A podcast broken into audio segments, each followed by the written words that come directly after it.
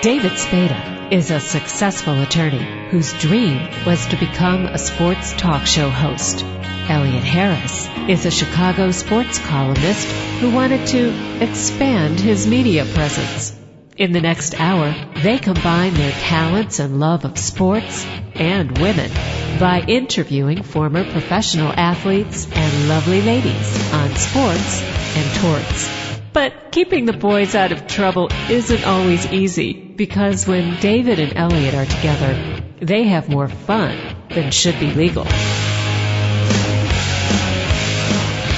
Welcome to another edition of Sports and Torts on TalkZone.com with David Spada and Elliot Harris. I'm Elliot Harris. Our guest today is a former tackle for Baylor University, the Cleveland Browns, and the Dallas Cowboys, Jim Ray Smith. Here's our interview, part one. You're from West Columbia, Texas. Is there an East Columbia, Texas? Yes, there is. It's one mile east of West Columbia. East okay. Columbia is on the Brazos River and it's flooded all the time, so they had to move up land. Okay. It's about 50 miles southwest of Houston, Texas. Okay. So, how did you end up at Baylor? Uh, I never expected to go to college, being from a poor family, and, uh, my senior year in high school, uh, I guess I became a pretty good player, and I was a fullback my senior year and I was always told fullbacks make great guards. So I guess that's what happened.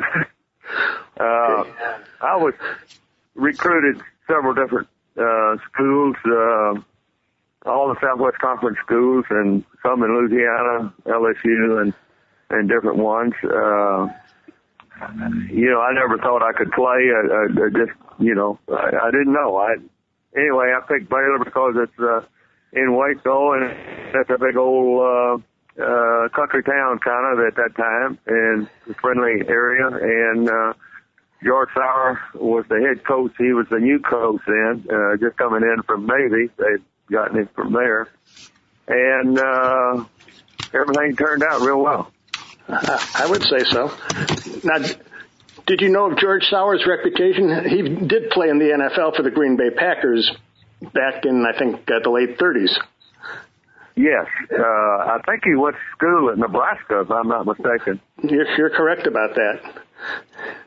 And uh, but he, he, also, he and I had good rapport. He, he was a he was a great offensive player. Uh, I mean, coach, but uh, uh, his defense was something uh, not uh, be, uh, you know, uh, excited about. He uh, hired Bulldog Turner to come down in, in 1953 to handle the defense, and uh, but uh, and which was a great relationship. Uh, Bulldog and I got to know him real well, and uh, but when it come time to play the game, uh, George Sauer didn't uh, wouldn't let him use his defense that he wanted to use against certain teams. So anyway, that was a kind of a bad omen there. But anyway, we uh, we did well in 1953. What defense did Clyde uh, Bulldog Turner want to run?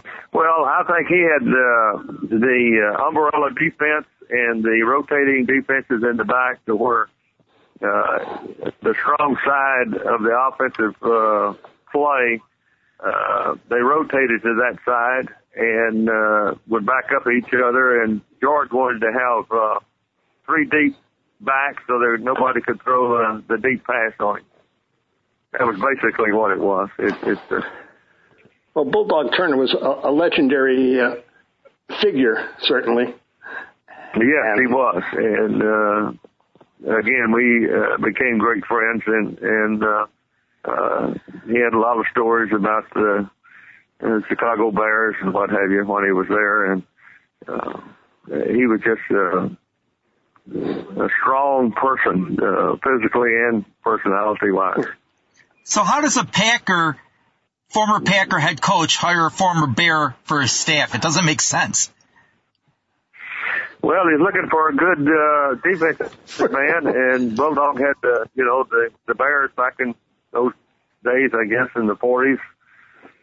And, uh, uh, they had good defensive deals and he must have had, uh, some kind of, uh, rapport or somebody knew him and said you ought to hire uh, Bulldog. So, uh, you know, being a kid in in college, you don't know understand most of that stuff, but uh, uh, I know that uh, Bulldog was uh, very uh, uh, upset because he couldn't, and he only coached there one year. Uh, when you were drafted as a future by the uh, Cleveland Browns in 1954, was was that something you were aware was going to happen? No, no, I I never thought about playing pro ball, and uh, I think after they drafted me, they came down uh, to the school there uh, the next year or whatever it was, and we had a coach uh, that had played uh, Jack Russell. Uh, that had played in Canada for 10 years and, uh, he wanted to be with me when they came in, uh, to Waco and, and kind of advised me on what to do. And they came into town and, uh, Dick Gallagher was their personnel guy and they came in and, uh, he offered me a, a contract and, uh, uh, the coach didn't like it, uh, Jack Russell and he, uh, he said, uh, Jim Ray, would you step outside and let me talk to him a minute? He came back and he doubled the contract. Uh, and he said, now this is what you ought to have. so he acted as your agent before they had agents. Yes, he did. I didn't know what was going on. You know, I was a dumb little kid out of West Columbia, a little old country town. What, what was Waco like, you know, in the mid 50s? uh, you know, being from West Columbia is a big town. and, uh, they had two theaters there, not one. Okay, and, okay. Uh, but the, the people were great, uh, friendly. The school was, uh, basically everything was a school, you know. We, uh, we had a stadium that was about a mile and a half, uh, from the campus and, uh, in between that, uh, stadium and uh, the campus, there was a, a field that we worked out on and off of Dutton Street, and uh, we'd go out there, uh, and then during the game time on Saturdays we'd go out to the big stadium. Yeah. Was it hard knowing that you couldn't go straight from college to the NFL that you had to serve in the army? I, I really never thought about it. You know, I uh, I went to Baylor uh, at uh, about 195 pounds, and I left Baylor at about 115 uh, pounds. And uh, of course, you know, 53 and 54, both those seasons we played both ways. There was a new rule that came out. They were trying to save money. The schools were because the athletic uh, deals uh, all of their uh, monies and everything's going to the athletic, you know, for college tuition and stuff like that. So they wanted to cut it down. So they went to one platoon and, uh, they cut the, uh, recruiting back probably, uh, 25%, something like that to, to save money. And, uh, I believe that's the way it got started, why it was. And, uh, so we went both ways and, and I always thought I was a better defensive guy than I was an offensive guy, but uh, that's the way it goes. And, well, you, when I went into the army, uh, uh, I'd already been in 1954, the summer months. I went to OCS at Fort Benning, Georgia, uh, trying to, you know, they were drafting, still drafting for the Korean, uh, war or whatever they want to call it. And, uh, so, uh, I was drafted into the army. That's how I got in the army and I just got engaged we played uh, uh, my senior year. We played Auburn in the Gator Bowl, and one of my teammates, uh, LG Dupree, and I, we went to the Senior Bowl. And we played in the Senior Bowl, and uh, uh, Paul Brown was coaching the other team, and uh, I'm trying to think. Uh, Steve Owen was coaching the the South, and uh, we won uh, pretty good, but. Uh, when I got back to Waco, I had a letter there. It said, uh, Mr. Smith, you are now going to report the next morning. I had to go in the army the next morning and went to El Paso and then El Paso up to, uh, Colorado Springs and then to North Carolina. But, uh, uh, that, that was a great times. Met a lot of great people, and uh, it's just one of those things. You you know that's part of your life, and you just stick with it, keep going. And uh, got married in between the uh, in April of uh, uh, 55, and it, and April the second of 55 this year, I'll be married uh, 60 years. Congratulations. it's a good thing you didn't get All married same on April, woman. yeah, good good thing you didn't get married on April Fool's Day. well, she didn't want it. I wanted to. She's the smart one. yeah, yeah, she was. But she's a beautiful woman. And we got three great kids.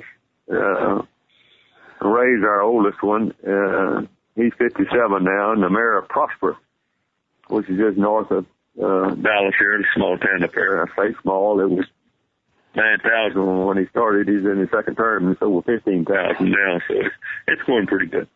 So he must be a Cowboys fan. Uh, yeah, uh, Jerry Jones, uh, has interest up there. They're, they're developing, uh, around and, uh, he knows them pretty well. And, uh, cause you know developers want, uh, land and Right. utilities, uh, sewer and water and all that stuff for their development. So he knows them all pretty well. How were you able to get a, a 30 day leave from the Army to go to Brown's training camp? I don't know. I just asked for it and they let you have it. oh, that's pretty good. I told them what I was going to do. I said, sure, go ahead. Then you sprained your ankle in an exhibition game, and the Browns said, "Go back to the Army and, until you're feeling better." Yeah, and then I figured out later they didn't want to pay me. That sounds like Paul Brown. Do what? That sounds like Paul Brown Art Modell. and Art Modell. Well, uh, Paul Brown was Art Modell didn't come to 1960 when he bought in. Okay. This is 1956, and uh, Paul, he, you know, he uh, he was tough on those contracts. You know, there there weren't any agents, and uh, I found out uh, after I signed, I was making more than some of the starters were, and uh, then I found out later that some of the guys that came in around me were making more money than I was. So I, I did. It's just one of those things. No players then uh, would uh, uh, discuss their contracts. Uh, it's just one of those no-no deals, and uh, you don't understand why. I, I asked a couple of them what you know when I made the Pro Bowl uh, the second time in a row, and, and I said, you know what, what what does a guard get? You know, what is, uh, nobody knew anything. You know, so what are you getting? Well, I'm not going to tell you. so it's just one of those things. Run, you know, not having an agent, not knowing what to do or anything. You just negotiate your own deal. And then the Browns brought you back in '56 while you were still in the Army. Did they do what? They said, "Okay, come on back." Yeah, yes, I wrote them, told them I was well, and I ready to come back. Well, about mid-season, they uh, they said, "Well, come on back." So I did. I went back up and uh, uh, finished out the season, and and I got out of the army at the same time. Uh, I was going back to school. I wanted to finish my degree at Baylor, and they were on a quarter system, not on a semester system. So their uh, uh, school, the second quarter started in the second week of of uh, uh, December. So uh, it all worked out real well. What was it like playing for Paul Brown? At first, I, I, I didn't understand what was going on hardly. Uh, I understood the discipline and the, uh, then it kind of wears on you that, uh, everything is precision with him. Everything has to be uh, precise. And, uh, it, it's, uh, his organization is just unbelievable. And, uh, you know, he probably gave more to football than anybody uh, any other one person, uh, starting with the uh, grade schools and high school and college and pros. He just was a great organizer, and uh, we, uh, uh, you know, you, you get these playbooks, and if you lose it, it's five hundred dollars, and if you're not making much money, five hundred dollars a whole bunch of money, and uh, be uh, uh, he would dictate to you uh, that first day you'd come in, of course you weighed and got your uniform and everything and, and, uh, then you'd run the 40. You run the 40 in a full uniform.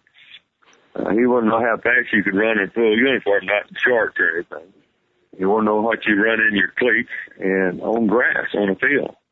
Uh, I think Bobby Mitchell came in. They finally, after the third year, they got him there uh, for training camp. He was in the college all star game, and then they had the court, uh, the uh, uh, oh, uh, anyway, they he was in the National Guard, staying out of the Army too, and, and he was called for that. Anyway, he third year he finally got to run the 40, and uh, but he ran uh, on track uniform. I think he ran in, with uh, spikes. He ran a four three on the cinder track or whatever, and he ran a four six in full uniform on brass there at uh, Hiram, Ohio. And Jim You're Brown pretty- was right behind him. And you were right behind Jim Brown, right? Yes. Well, there were several of us, but we all had the third fastest time on the team. But you were Ray Renfro you, was one of them. Yeah, but you you were pretty quick. Yes. You know.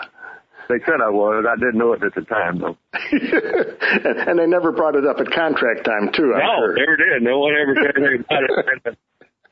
I had an article here uh, about 10 years ago. I was looking through some stuff, and it was written by uh, Chuck Heaton with the Plain Dealer.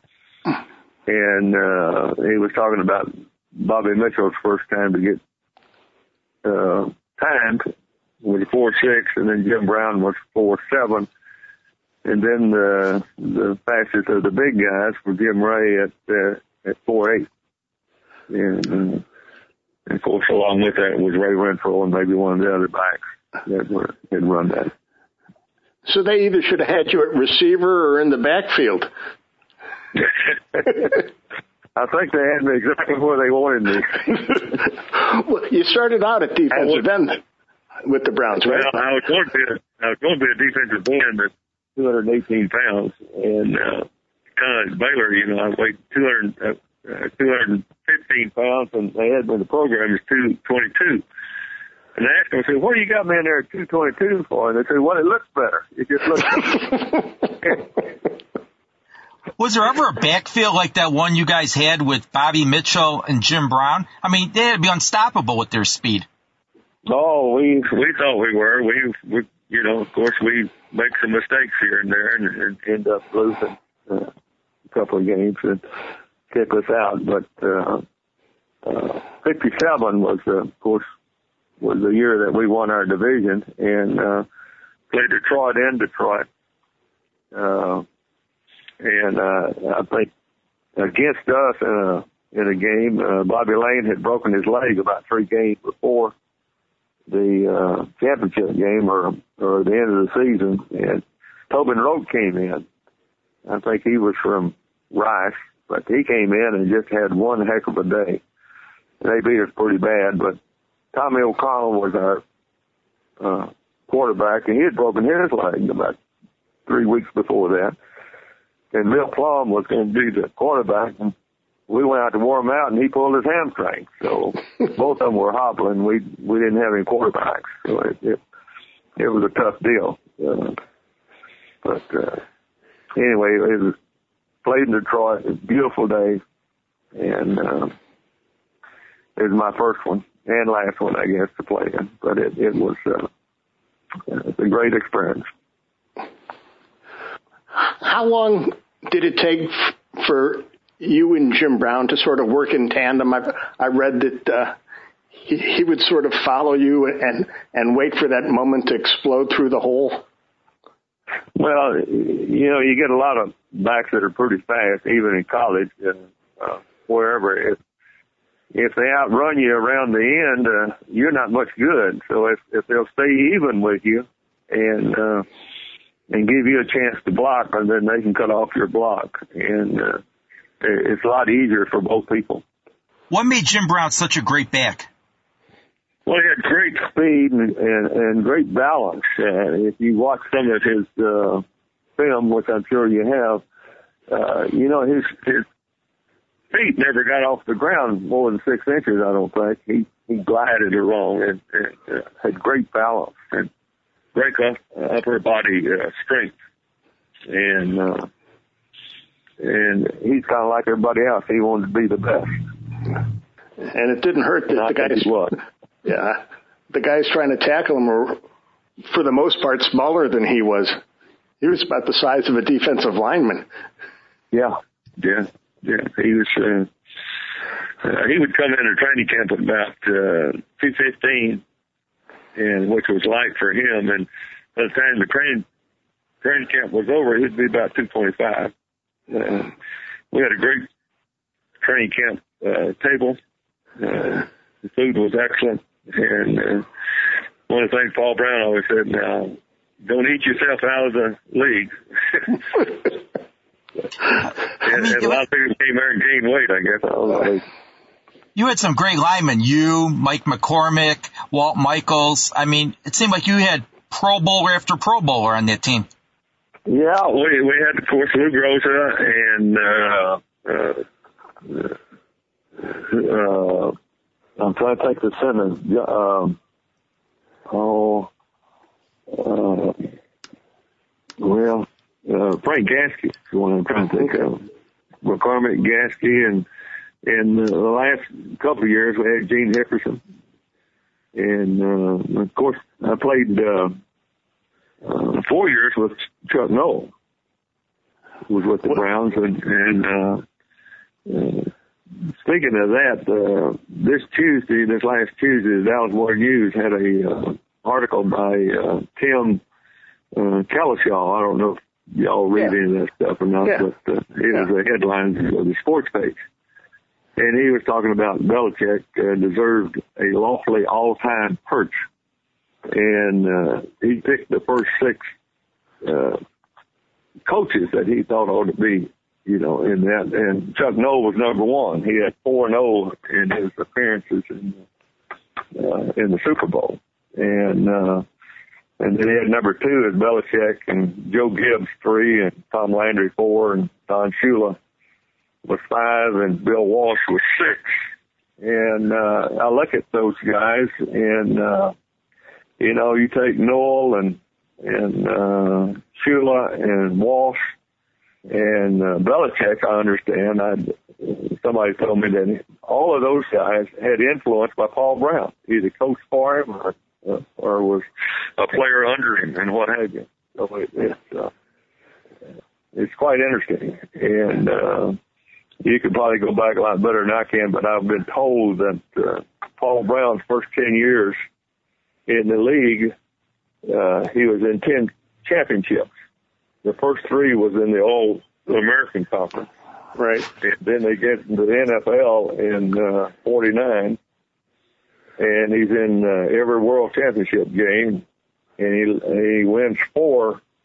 Let's see, yeah, four of the seven games in the NFL. Uh, I got there in '56, and the last one was in uh, uh, '55, uh, which uh, Otto Graham was a quarterback in every one of those. And I've asked some sports people, you know, they talk about these quarterbacks and they keep talking about. I said, well, I think Otto Graham was probably one of the greatest quarterbacks. And you look at his record. He played 10 years and played in 10 championships. Yeah. And he won seven of the 10 championships. Not too and, bad. uh, uh, so it, it's, uh, uh, and somebody said that he, in one of the championship games, he threw for three touchdown passes and ran for three. I don't know if that, that's, uh, that's just part of the history, I guess. And I was asking one of the sports writers here, and I said, well, won't y'all ever talk about Otto Brown? He said, well, that's reading the hell of the Hall of Fame. I said, well, that's not, not the answer I was looking for. I said, I just, why haven't you talked about Otto Brown? he never would answer me. And Sammy Baugh, guy from Texas, is another guy they forget about. Yeah, yeah, yeah. You know, Otto Graham uh, did not want to play football. He was a basketball player. And the reason he played for Paul Brown is that uh, three months before he could sign with the uh, uh, the basketball team he wanted to play with, the pros, uh, he wanted to get married, and Paul Brown said, "Well, I'll give you the money. You get married, and you come play for me." He did. I, I, I think Otto Graham made the right choice. Yes, he did. And he's a great guy. I, although I didn't play with him, but I got to know him through the years. Yeah. Well, Paul Brown liked those big running backs because uh, before the days of Jim Brown, he had Marion Motley. Oh man, was he? He was great. They they compared Jim Brown and, and Marion Motley on the uh, after Jim's uh, first year at Cleveland. They compared them. Uh, they'd run a play that Jim Brown would run, and then they'd run one with uh, Marion Motley, and uh, uh, Jim would do a little sidestep and, and keep going, and and uh, Marion Motley just run right over him like a cartoon or something other. uh, he was good and fast, about 245, I guess, 240, 245. He he was a great ball player, and uh, uh, you see what some of these things, of course, people back then, even when I played, didn't make any money, and he was delivering mail to the uh, uh, to the uh, where we worked out. Come by every once in a while and visit with people. Was Chuck Noll any good as a football player? Chuck Noll? Yes, sir. Yes, he he played many deals. He was the the center, uh, backup center, backup guard, and the uh, backup linebacker uh, for the Browns. He was very good, very smart, and good. He, he was good, good guy. Good you player. mentioned you mentioned that players have other jobs. You were in the real estate business and you retired, and then your teammates convinced you to come back. Was that a hard decision? Well, uh, that that that's a deal that's uh, kind of a sore deal, and and I don't like to talk about it. It's it's, it's uh, one of those things. I retired and I didn't want to play anymore, and uh, then there was some pressure for me to play, and so I ended up playing. And uh, I was well, and two years with the Cowboys, I had uh, two knee operations, two concussions, and two broken hands. Other than that, it sounds pretty good. well, they paid me a pretty good salary. That, that, uh, of course, you know, you never know when somebody tells you that you're making more money than somebody else. But uh, What- my last year at Cleveland, uh, Paul Brown said I was the highest paid lineman in the National Football League, and uh, when I signed with the Cowboys, uh, they said I was the highest paid lineman in the National Football League. Now I don't know what that means, offense, defense, or both of them. I don't know, but uh, uh, I know I didn't think it was very much. it wasn't enough, whatever it was. yeah, yeah. What was it like going from uh, a storied franchise like the Browns to, to basically uh, an expansion team in the Cowboys? Uh, it, it, it's it's um, uh, the difference, of course, is is Paul Brown, and uh, that doesn't mean anything against Tom Landry. Uh, of course, Paul Brown was the uh, part owner. I think he owned 20, uh, 18% of the Browns, and he was the head coach, the president, the general manager, everything. So he made all the decisions, did everything. And uh, of course, Tom was the head coach uh, with the Cowboys, and Tex Schramm was the general manager, and he he did most of the other stuff. So uh, you didn't deal with the head coach when you're dealing with uh, contracts. You dealt with Tex Schramm with the Cowboys, and you, you dealt always with with Paul Brown. And uh, uh, you know, you kind of make it fun. Uh, I know he called me and he said, "Well, you know, uh, Jim Brown had a great year, and we can't give too many raises." And I said, "Now wait a minute." We had an agreement. We're going to do this and such and. And he said, "Well, you know, uh, we got Bobby Mitchell coming in. We're going to do this." Oh, we can't do that. I said, "Now you want me to be happy, don't you?" And he started laughing out loud. He said, "Make you happy?" I said, "Yeah. Don't you want a happy offensive lineman?" He said, "Okay." When when Paul Brown got fired, what was your reaction? Well, uh, I kind of put it that both of us left at the same time. Uh, of course, in, in '62 was my last year at Cleveland. Retired, and and uh, Art wanted to make sure Art Modell wanted to make sure I was retired. I wasn't just trying to get money or anything, you know, to up my salary. And I said, no, I'm through. I've got my real estate business going good, and and I just want to uh, to retire. That's it. And Art said, "Would you talk to the Cowboys?" I said, "No, I don't want to talk to the Cowboys. I don't want to play. I, I don't want to get into all of that, you know, stuff." And uh, so, anyway, uh, about two months later, he and and Collier came down and at the hotel and said, "We want to talk to you." Come down to the hotel. So I went down, talked to him about two hours or more, and finally I said, "Okay, I'll, I'll talk to him, but I'm not going to play." Well, two year, uh, two, three days, four days later, I, I signed with him. So. Did you have to go up against Bob Lilly in practice? He was a, a defensive end, and then they moved him to tackle, which was where he really needed to be. Uh, yes, I did. What was he like going against? Oh, he's great. He's he's quick and strong upper upper body. Uh, he's, um, you know, he and, uh, uh, Henry Jordan with Green Bay. Uh, Henry was a roommate of mine his rookie year at Cleveland, and then they traded him to Green Bay. And, uh, uh, uh, Willie, uh, Davis were traded to Green Bay at the same time. Two all pros and Hall, of Famers. Yeah, both of them. And, uh, Henry's a, was a great guy, and uh, uh, we became good friends. And his son lives here in the Metroplex area in Irving, I think, here just outside of Dallas. And, and I told him, I said, I'm the reason that you're here. he said, how's that? I said, well, uh, Henry kept talking about his girlfriend at home, Olive.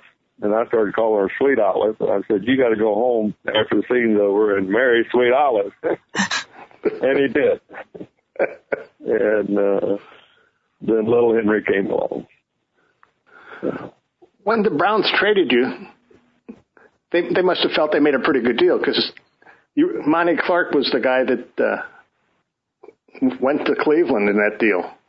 Well, what they wanted was something, and uh, otherwise they wasn't going to get anything. If I didn't talk to them, they wouldn't get a a trade or anything. They just wouldn't get anything. So uh, to get something, whether it was Monty or whatever. And Monty was a good ball player, and he's he's a good guy, and ended up being the head coach of the Detroit Lions, I think.